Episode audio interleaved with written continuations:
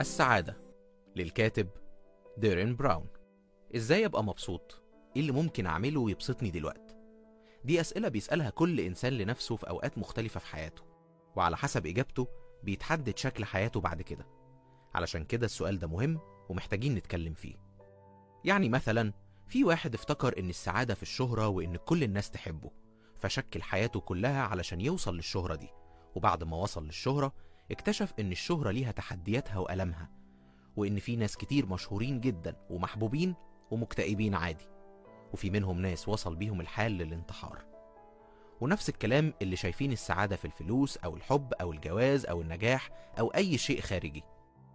الكاتب بيشرح وبيقول إن أول خطوة لمعرفة معنى السعادة وإزاي نكتسبها لازم نفرق بين حاجتين هما السعادة والمتعة.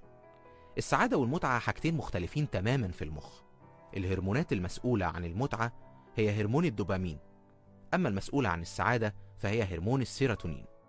اتكلم الكاتب عن الفرق ما بين النوعين بطريقة رمزية. اقتبسها من العالم دانيال كانيمان وقال إن الإنسان في موضوع السعادة مقسوم لشخصين.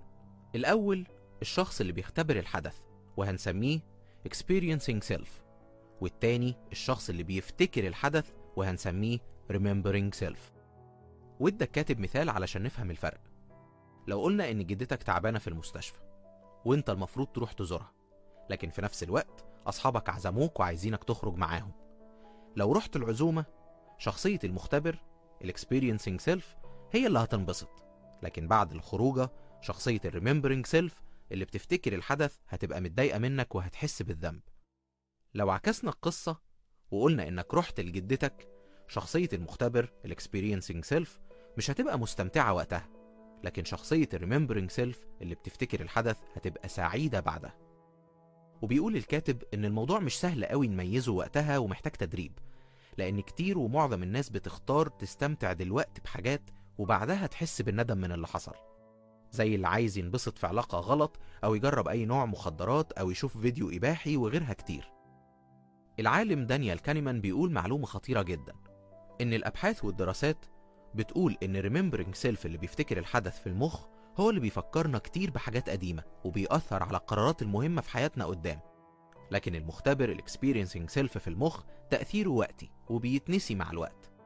قدام قرارات كتير في حياتك هتعمل إيه ومش هتعمل إيه؟ قصاد أي سلوك ناوي تعمله زي علاقة أو جنس أو أكل أو أصحاب؟ قصاد أي قرار مصيري في حياتك زي جواز أو سفر أو شغل أو غيرهم؟ محتاج تكون عارف الفرق ما بين المتعة الحالية اللي وقتها قصير وبين السعادة المستمرة اللي هتحس بيها لما تفتكر الحدث.